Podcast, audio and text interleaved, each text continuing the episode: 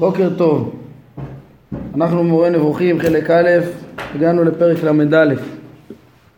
יש פה, אנחנו נכנסים לחטיבה של פרקים, אתם רואים בפרק הזה, מגדיר אותו הרב מקביל עם מגבלות השכל האנושי, זו הקדמה לפרק הבא אה, של הסכנה של החריגה מיכולות השכל.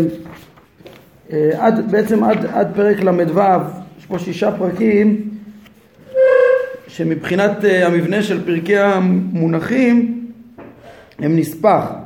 אנחנו ראינו אה, בפרק הקודם, דיברנו על אה, השאלה של אכילה בהקשר לחוכמה. כמו שהגוף מתקיים על ידי אכילה, ככה גם הנפש מתקיימת על ידי החוכמה.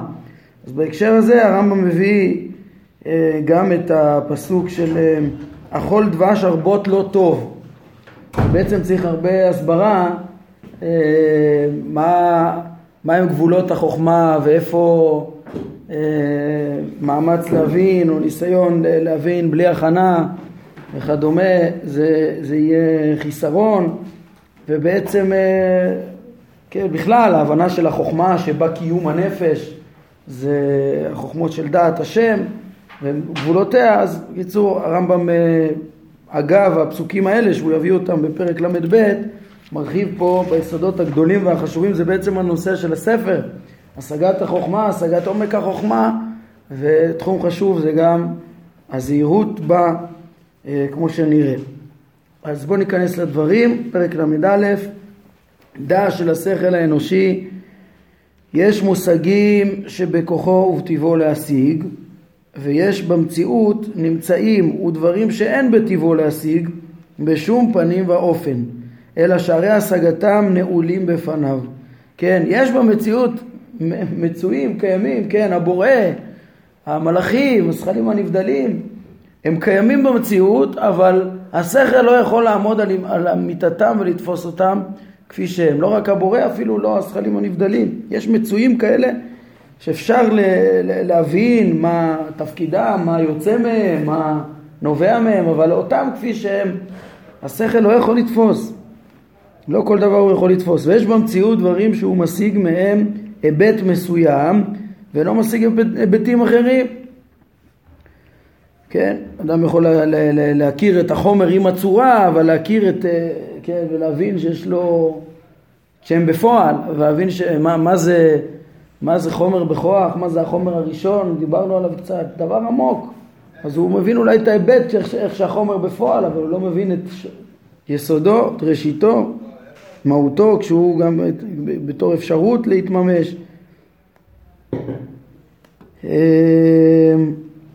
ובאופן כללי, כן, השכל יכול לפעמים להביט רק היבט, להבין היבט מסוים של דבר ולא משיג היבטים אחרים. עצם היותו משיג אינו מחייב שישיג כל דבר, כשם שיש לחושים השגות ואין להם יכולת להשיג אותם בכל מרחק שהוא.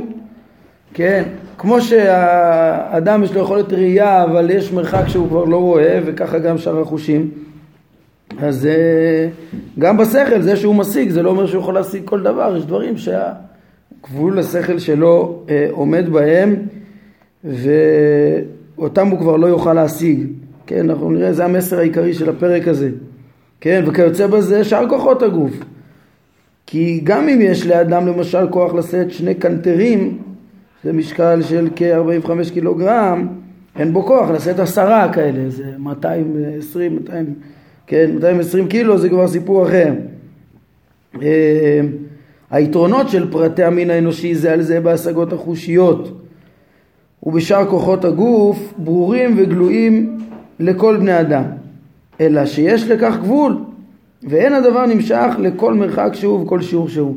זאת אומרת, כולנו יודעים שיש הבדלים שיש דבר שאחד לא יכול ואחד אחר עדיין יכול, הוא יכול יותר, אבל העובדה היא, כן, זה לא, זה לא, זה לא גורע מה, מה, מההבנה שבסוף לכולם יש גבול, יש גבול לחושים באופן כללי האנושיים, לכוחות האנושיים, וככה הרמב"ם אומר, כן, כמו בהשגות החושיות והכוחות, ככה גם בשכל, כן, הוא הדין בעצמו באשר להשגות השכליות האנושיות.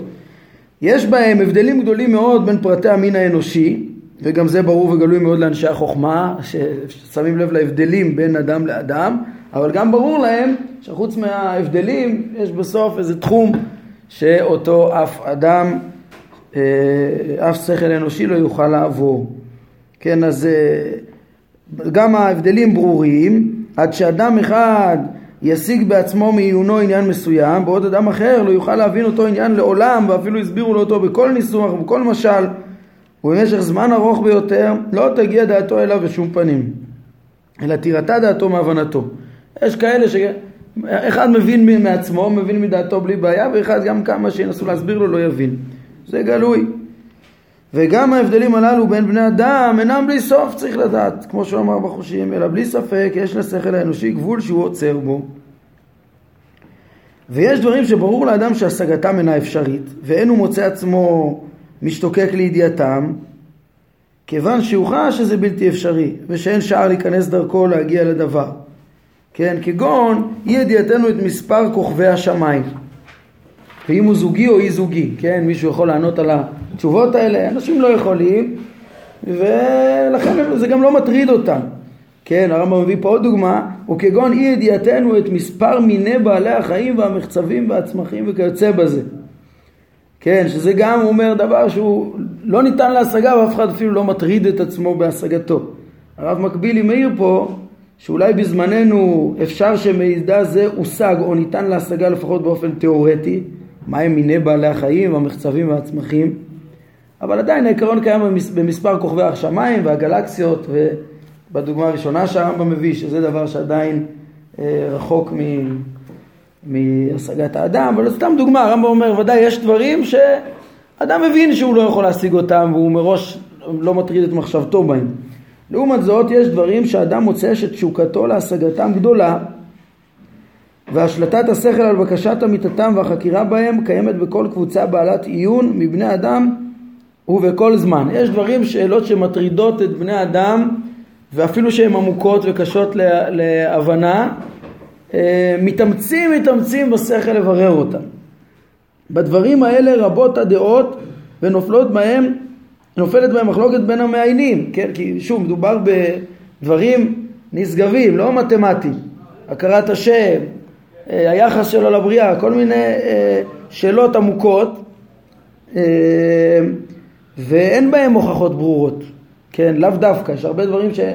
שהם נעלמים והשכל זה בגבול ההשגה או מעבר לגבול ההשגה ובגלל שיש לאדם מוצא תשוקה לדברים האלה, דברים שמעניינים אותו, אז כן, אה, מתעוררים בזה הרבה, כן, בכל זמן מגיעים קבוצות ומנסות לפתור את השאלות האלו ויש בהם מחלוקות ומתעוררים בהם ספקות מפני היקשרות השכל בהשגת הדברים הללו.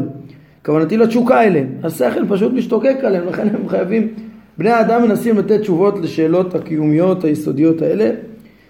והעובדה שכל אחד חושב שהוא מצא דרך שעל ידה ידע את אמיתת הדבר ואין בכוח השכל האנושי להביא לכך הוכחה. זאת אומרת, איך אני יודע שכולם משתוקקים לזה? אני רואה, עובדה. כל אחד מנסה, כן, מגיע לאיזה מסקנות על פי דרכו, אף על פי שלאף אחד אין הוכחה. איך אנשים מגיעים למסקנות בלי הוכחות? כנראה שיש להם תשוקה גדולה לזה. כי כל דבר שנודעה אמיתתו בהוכחה, אין בו לא מחלוקת ולא ויכוח ולא התנצחות. איפה שיש הוכחה לא שייך לדון, כן? אה, לא שייך להתווכח. מלבד אצל הבור, המגלה עיקשות המכונה עיקשות כנגד המוכח. כפי שתמצא אנשים המתעקשים לדחות את כדוריות, כדוריות הארץ, זה שכדור הארץ הוא עגול שכבר היוונים הביאו לזה הוכחות מתמטיות, גיאומטריות, כן, בנוסחאות אה, מוכחות. ואת היותו של הגלגל שקבועים בו כוכבי השמיים סובב וכיוצא בזה, כן, מסלולי הכוכבים אפשר להתכחש לזה, הם עוקבים, אפשר לעקוב אחרי התנועה שלהם יום יום ושנה שנה. אז דברים כאלה שהם ברורים ומוכחים, אה, אותם אין מקום להזכיר בעניין הזה. לא על זה אנחנו מדברים, לא על הדברים שאפשר להוכיח ויש לשכל מבוא בהם, אלא על דברים נשגבים, כן? הדברים הללו שהמבוכה הזו נפלה בהם, רבים מאוד בעניינים המטאפיזיים, היינו שמעבר לטבע, לא עצם, את עצם חוקי הטבע אפשר להכיר, אבל את הסיבות למה הטבע קיים, מה שהאדם ממשיך לשאול בדעתו, וזה עסקו הפילוסופים, לזה עונות משיבות הדתות וכדומה, אז בזה אה, יש הרבה דברים לא, שהשכל לא יכול להוכיח אותם, ממילא אה, נפלה הרבה מבוכה בעניינים המטאפיזיים, גם בין הפילוסופים יש בזה מלא מחלוקות, מלא דעות. אה, ומועטים אותם הדברים בעניינים הטבעיים, בעניינים הטבעיים שהם קרובים אלינו ומוכרים לנו בחושים ובניסיון, אז יש הרבה פחות מבוכות כאלה, ונעדרים בעניינים המתמטיים. בעניינים המתמטיים אין, המתמטיקה היא ביכולת השכל האנושי, כן? לפחות המתמטיקה שהוא מכיר, אני חושב שהיום יש תחומים במתמטיקה שגם הם אה, בעלי הגדרה מאוד מאוד קשה ותיאורטית, ו... אבל בעיקרון זה, בעיקרון זה שיטה שאפשר לעבוד איתה. זה כאילו לא שייך בזה מחלוקת. כן, יש גם פילוסופיה. כן, יש פילוסופיה של מתמטיקה גם. יש... אה, יש גם הגדרות מאוד מאוד אה, מומצאות שלא היו פעם, מספרים מורכבים וכל מיני דברים שלא קיימים במציאות, אבל שיטת העבודה במתמטיקה היא, היא תמיד, אה, אה, כן, דרך, אה, כן, של היגיון פנימי שמתאים. תראו, הרב מקבילי מביא פה גם בפירוש ממשנה תורה את הנקודה הזאת שהרמב"ם אומר שדבר שהוכח אז הוא, אי אפשר להתווכח בו והוא עומד מצד ההוכחה ו... אין בזה שום ספק, זה מופיע בהלכות קידוש החודש, הוא מביא אה, אה, את הדברים, בעצם הוא למד מחכמי יוון גם כן, את האסטרונומיה שהוא מביא שם, כן, אבל, אבל הוא אומר שזה לא משנה, הוא סומך על הראיות, לא על האומרים. הנה, תראו, מאחר שכל אלו הדברים בראיות ברורות הם, שאין בהם דופי, ואי אפשר לאדם לערער אחריהם, אין חוששים למחבר. בין חיברו אותם נביאים, בין שיברו אותם גויים, זה לא משנה, זה, זה לא בנוי. הוא אומר שכל דבר שנתגלה טעמו ונודע אמיתתו בראיות שאין בהם דופי, אין סומכים על זה האיש שאמרו או שלמדו, אלא על הראייה שנתגלתה והטעם שנודע, גם בלי אותו האיש. לי בעצמי, בדעתי, יש את הראייה. כן? הראייה עומדת בפני עצמה, לא... זה קשור למה שהרמב"ם אומר בפתיחה לשמונה הפרקים, שמע אמת מפי מי שאמרה. אם זה אמת, זה לא משנה מי אמר אותה. כן? כן, על כל פנים הרמב"ם אומר אה, בדברים מתמטיים, דברים שיש בהם מופתים לא שייך אה, הוכחה, אה, לא שייך ויכוח סליחה, אה, כי יש הוכחה ויש אבל תחומים שהשכל לא מסוגל להגיע אליהם ויש כאלה שלא מעסיקים אותו ויש כאלה שמעסיקים אותו ואז אדם מנסה לקבוע לעצמו דעות ושם יש גם, אה, צריך הרבה זהירות כמו שנראה כי יש סכנה ל... ל לטעות בגדול, או כן, להגיע, לדרוש במופלא מאיתנו, כמו שנראה בפרק הבא, שבסוף יכול לקלקל גם את כל מה שאדם יודע ו... ולהרוס הכל. אה, אבל יש, אומר הרמב"ם, כן, את העובדה הזאת, תדע לך שיש דברים שיש לשכל בהם גבול ולכן יש בהם מחלוקות ויש כאלה עניינים שמאוד מעסיקים בני אדם, אף על פי שיש בזה גבול ולכן הוא ידריך אותנו, כן? כל הפרק הזה, אומר הרמב"ם, אינו אלא הקדמה למה שאמר אחריו, אה, שזה הרעיון של הזהירות בדרך של לימוד אה, הסודות הללו. אה, מביא לנו הרמב"ם פה בדרך אגב, על כל ה... להסביר לנו את הנקודה של ה... או זה שייך, בואו נראה איך זה שייך. אלכסנדר מפרודיסיס, אחד מהפילוסופים הערבים שפירשו מגדולי מפרשי אריסטו, הרמב"ם כותב לאבן תיבון אה, שאם הוא רוצה ללמוד אריסטו וזה חשוב שלא ילמד אותו אלא ממפרשיו כגון אלכסנדר. כן הוא מביא אותו שהוא מפרש טוב אה, והוא מוציא נגיד אבן סינה הוא אומר שהוא פחות טוב. קיצור אה, הוא מפרש חשוב אז, אז הוא מביא ממנו. אלכסנדר מפרודיסיס אמר שסיבות המחלוקת בדברים הן שלוש יש שלוש סיבות שגורמות לבני אדם להתווכח. הראשונה, אהבת השררה והניצחון. הם פשוט, אה, כן, זה לא, לא, הסיבת המחלוקת היא לא אמיתית, היא נובעת מקלקול מידות, אה, לא מחפשים את האמת, אלא יש, יש שמחפש את הכבוד, והוא רוצה לנצח את חברו וזה, וכל הוויכוח הוא סתם על הכבוד. כן? אז הראשונה זה אהבת השררה והכבוד המונעות מאדם להשיג את האמת כפי שהיא. אותם קלקולים מידותיים הרבה פעמים מביאים לוויכוח, כן? אפשר לקחת את זה לעולמות שלנו גם כן, לוויכוחים שצריך להישמר מהדבר הזה, לא ל, כן, לעמוד בדעה רק בגלל שאמרתי אותה בהתחלה וכדומה, וזה אה, הרמב"ם מביא בהקדמה למשנה, ש, שכן, מה פתאום, אה, הרמב"ם מביא בהקדמה למשנה, כן, מה פתאום קבעו במשנה גם דעות של חכמים שחזרו בהם, כן, תחילה אמרו כך ואז חזרו בהם. אז אה, זה על פי אה, משנה בעדויות אני חושב.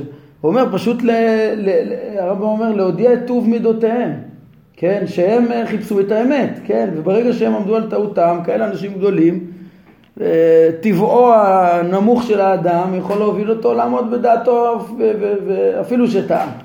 ולא לא כאלה היו חכמינו. אז זו סיבה ראשונה, היא לא אובייקטיבית, החסרונות של האדם שמחפש רע כבוד ו- ו- וניצחון.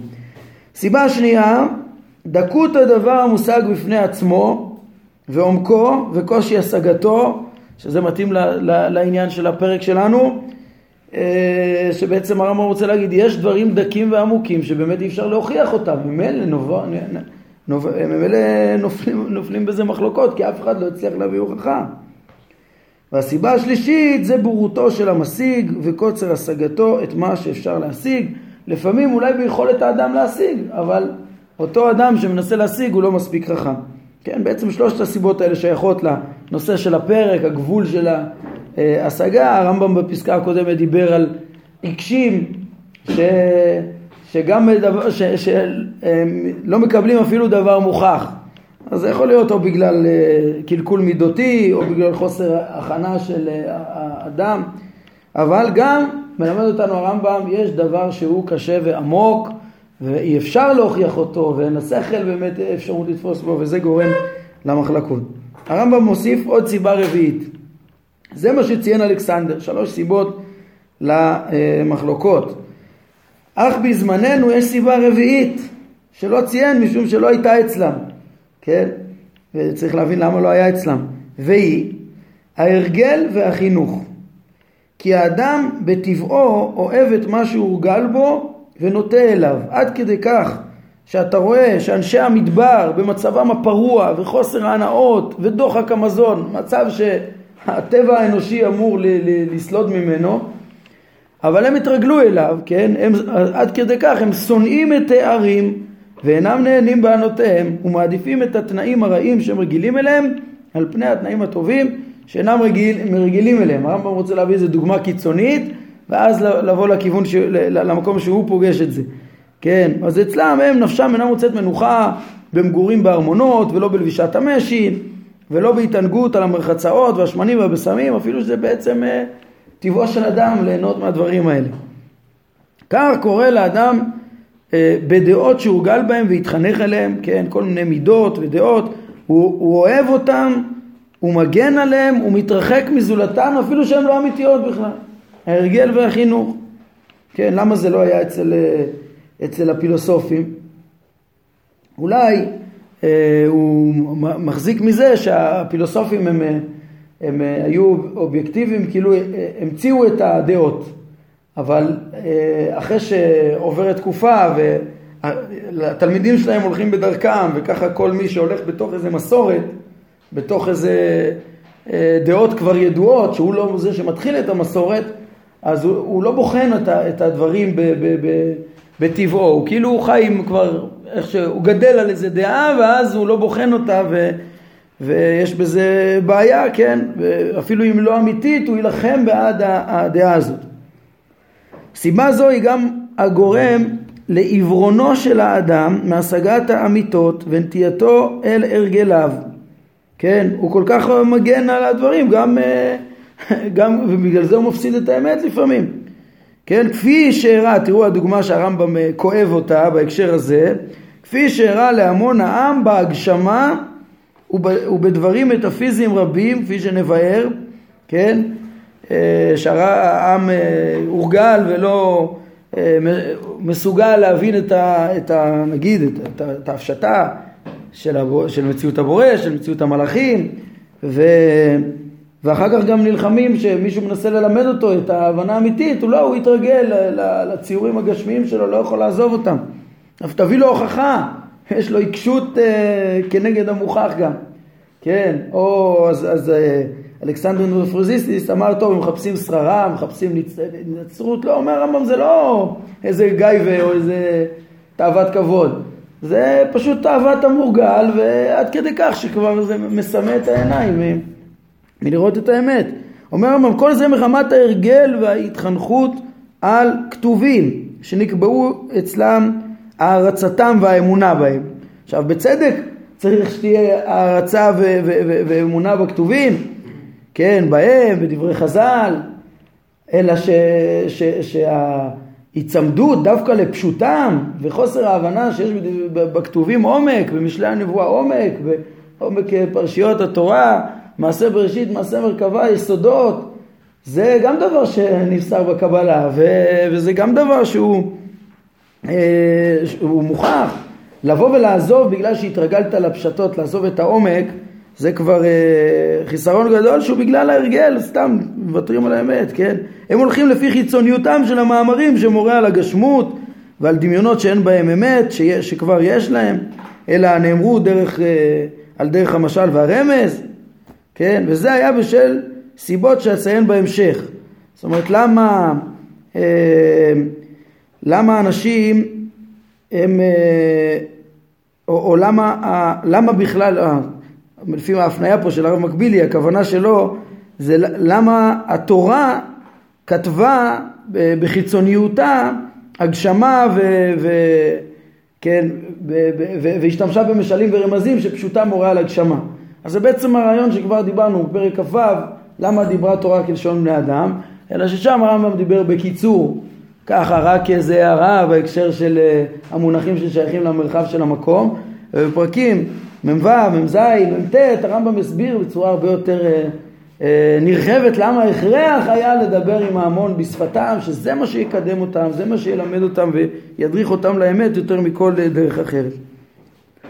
אז זה סיבות שהוא יציין, יציין בהמשך, למה בכלל התורה נקטה, התורה וגם חז"ל נקטו בביטויים שפשוטם מורה הגשמה, כן? אבל, אבל, אבל הוא אומר שוב, אנשים מתרגלים לזה ולא מוכנים לעזוב את זה. וזה קשה מאוד, וצריך לקחת את זה כמובן גם לתחומים רבים, לפעמים אנחנו מתרגלים לתפוס איזה משהו, שומעים משהו לא כמו שהתרגלנו, ישר... אה, אה, ישר מתנגדים אליו ולא לבחון אותו, אה, בלי לבחון אותו כראוי, צריך לאמץ את מידותם של, מידותיהם של חכמינו שבחנו את הדברים, כמו בית הלל שהקדימו דברי בית שמאי לדבריהם, מקדימים דבריך ומבינים אותם היטב ובוחנים ולפעמים חוזרים, לפעמים צריך לחזור, כן, בלי אהבת התנצחות ובלי איזה קנאות למורגל ו, ו, ו, וכדומה. כן? רק שעדיין הרמב"ם לימד אותנו פה בפרק הזה, אבל יש גם מושגים שמצד עצמם אי אפשר להשיג. אבל גם צריך להכיר, ויש אנשים שלא יכולים להשיג. ושיש מידות שמקלקלות והרגלים. קיצור, כל הדברים האלה הם דברים חשובים, שהם גם כן אה, יהיו הבסיס להבנה למה כן, אה, למי ראויה החוכמה ואיך צריך לעסוק בחוכמה, אנחנו נראה בפרקים הבאים. כן, שבעצם אה, יש כאלה שאין להם את היכולות. או היכולות האינטלקטואליות חסרות בהם, או שצריך קודם לתקן את המידות לפני, כן?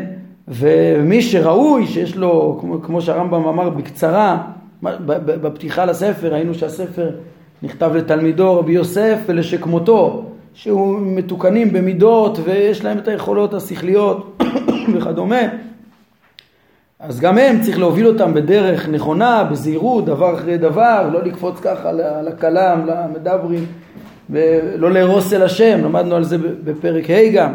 ואסתר משה פניו כי הרי מהביט, שמור רגלך, כן, אה, שמור רגלך כאשר תלך אל בית האלוהים.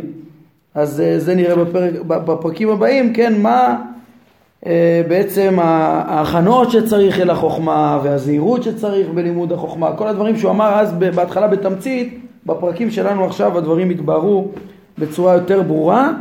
שוב, הכל בהקשר שדיברנו על לימוד החוכמה, שהיא עיקר שלמות האדם, עיקר קיום הנפש, החוכמות, חוכמות הסוד בעצם הכוונה. דעת השם, מעשה מרכבה, מעשה בראשית. אז, ה...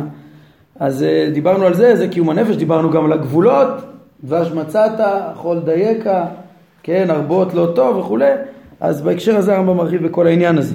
אומר הרמב"ם אל תחשוב שמה שאמרנו לגבי קוצר השגתו של השכל האנושי והעובדה שיש לו גבול שהוא נעצר בו הוא דבר שנאמר על פי התורה אה, הוא דבר שנאמר על פי התורה כאילו אני אומר את זה רק בגלל מסורת או רק בגלל ההרגל שלי כן אה, ולא זה לא דבר אובייקטיבי נכון אה, זה אני אומר כי ככה התרגלתי כתוב בתורה שלא יראני אדם וחי אז אני אומר לך שיש דברים שאי אפשר להשיג. לא אומר הרמב"ם זה דבר נכון במציאות אובייקטיבית אפילו גם הפילוסופים מודים לו הוא דבר שאמרו אותו הפילוסופים. והשיגו אותו השגה אמיתית בלי, בלי להתחשב בשיטה או בדעה מסוימת שהם באו להגן עליה. אובייקטיבית תעיין תבין שזה אמת ברורה שיש גבול להיגיון כל מה שאמר זה, זה המסר העיקרי של הפרק הזה כן והוא דבר נכון ולא יטיל בו ספק אלא מי שאינו יודע את הדברים שהוכחו כן זה דבר ש... אם תעיין במהות השכל, תבין שהוא כמו לשאר החושים, יש לו גבול שיעמוד בו. אומר הרמב"ם פרק זה אינו אלא הקדמה למה שיאמר אחריו. כן, אז זה, אה, כן, הפרק שלנו. בפרק הבא, אולי עכשיו אנחנו בסוף הזמן, יש לנו כמה, שלוש דקות, נתחיל משהו. טוב, אה, פרק ל"ב: דע אתה מעיין בחיבורי שמפני שההשגות השכליות תלויות בחומר, קורה להן אה, דבר הדומה למה שקורה להשגות החושים. כן? פה אנחנו כבר מתחילים להבין גם מה, מה הסיבה, הרמב"ם אומר, מה הסיבה שיש גבול לשכל האנושי. השכל הזה מקושר לחומר, הוא, הוא, אדם לא מקבל את השכל בפועל כשהוא נולד. הוא מקבל את המוח עם יכולת להשכיל, עם נפש, אה, עם כוח עם, עם שכל בכוח, עם אפשרות להשכיל, ובמהלך חייו הוא הולך ויכול לקנות את, ה, את הדעות וזה תלוי בבריאותו ותקינותו של הגוף וכולי. ממילא הוא אומר אפשר לראות את, את גבולות ההשגה ומה שקורה להשגות השכליות כמו שקורה לחושים. כי אם תסתכל בעיניך, תשיג מה שיש בכוח ידך להשיג.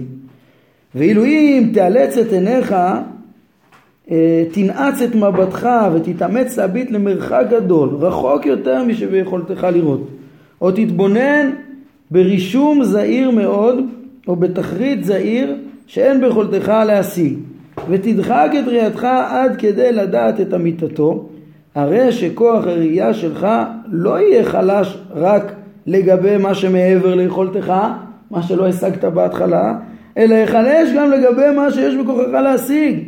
ותקהה ראייתך ולא תוכל לראות מה שיכולת להשיג לפני שנצת מבותך והתאמצת. אומר הרמב"ם בחושים, עכשיו אנחנו מתחילים להבין איפה, מה הבעייתיות בלעיין במה שלא ביכולת השכל האנושי. אומר הרמב"ם מה שקורה בשכל זה כמו בחושים. בחושים אדם יסתכל רק על מה שביכולתו, הוא רואה מצוין. אדם מתאמץ לקרוא דבר מאוד מאוד קטן. לראות איזה דבר מאוד מאוד קטן, הוא מאוד מאוד רחוק, הוא מאוד מאוד מאמץ את העיניים, פתאום הוא גם לא רואה את ה... זה, זה, זה פוגע לו גם בראייה במה שהוא ראה קודם, ואם הוא יעשה את זה הרבה הוא יקלקל את העיניים שלו ממש. כן, כך ימצא כל מעיין במדע כלשהו את מצבו בעת החשיבה. שאם יתעמק בחשיבה ויאמץ את כל דעתו, יטמטם ולא יבין, ולא יבין אז אפילו מה שדרכו להבין, כי מצבם של כל הכוחות הגופניים בעניין הזה אחד הוא. כן, גם בחשיבה, הוא אדם מאמץ את ריכוזו ומחשבתו באיזה משהו, וואו וואו וואו, זה יכול לבלבל אותו כבר לא להבין גם את שאר הדברים שהוא קודם היה יכול להבין. וזה מה ש... כן, אה, אנחנו נראה בעזרת השם בהמשך הפרק, אה, צריך לקחת את זה לזהירות, להבנה של הזהירות של ההשגה ולדרך, דבר אחרי דבר, להשיג דבר נכון ולא אה, להרוס, לנסות להשיג, כן, זה מה שלמדנו בפרק ה', שמור לך כאשר תלך בית האלוהים, לא לנסות, אה, זה הוא הביא פה את הפסוק, אכול דבש הרבות לא טוב, מה שראינו אה, בפרק, בפרק ל', שבהקשר הזה פה מגיעים הפרקים האלה, כמו שאמרנו, טוב, ו... אז אדם צריך לקחת את ה... להפנים את הדברים האלה בזהירות של חקירת הסוד. בעזרת השם נשלים את הדברים אה, בפעם הבאה. עד כאן להיום. ברוך אדוני לעולם, אמן ואמן.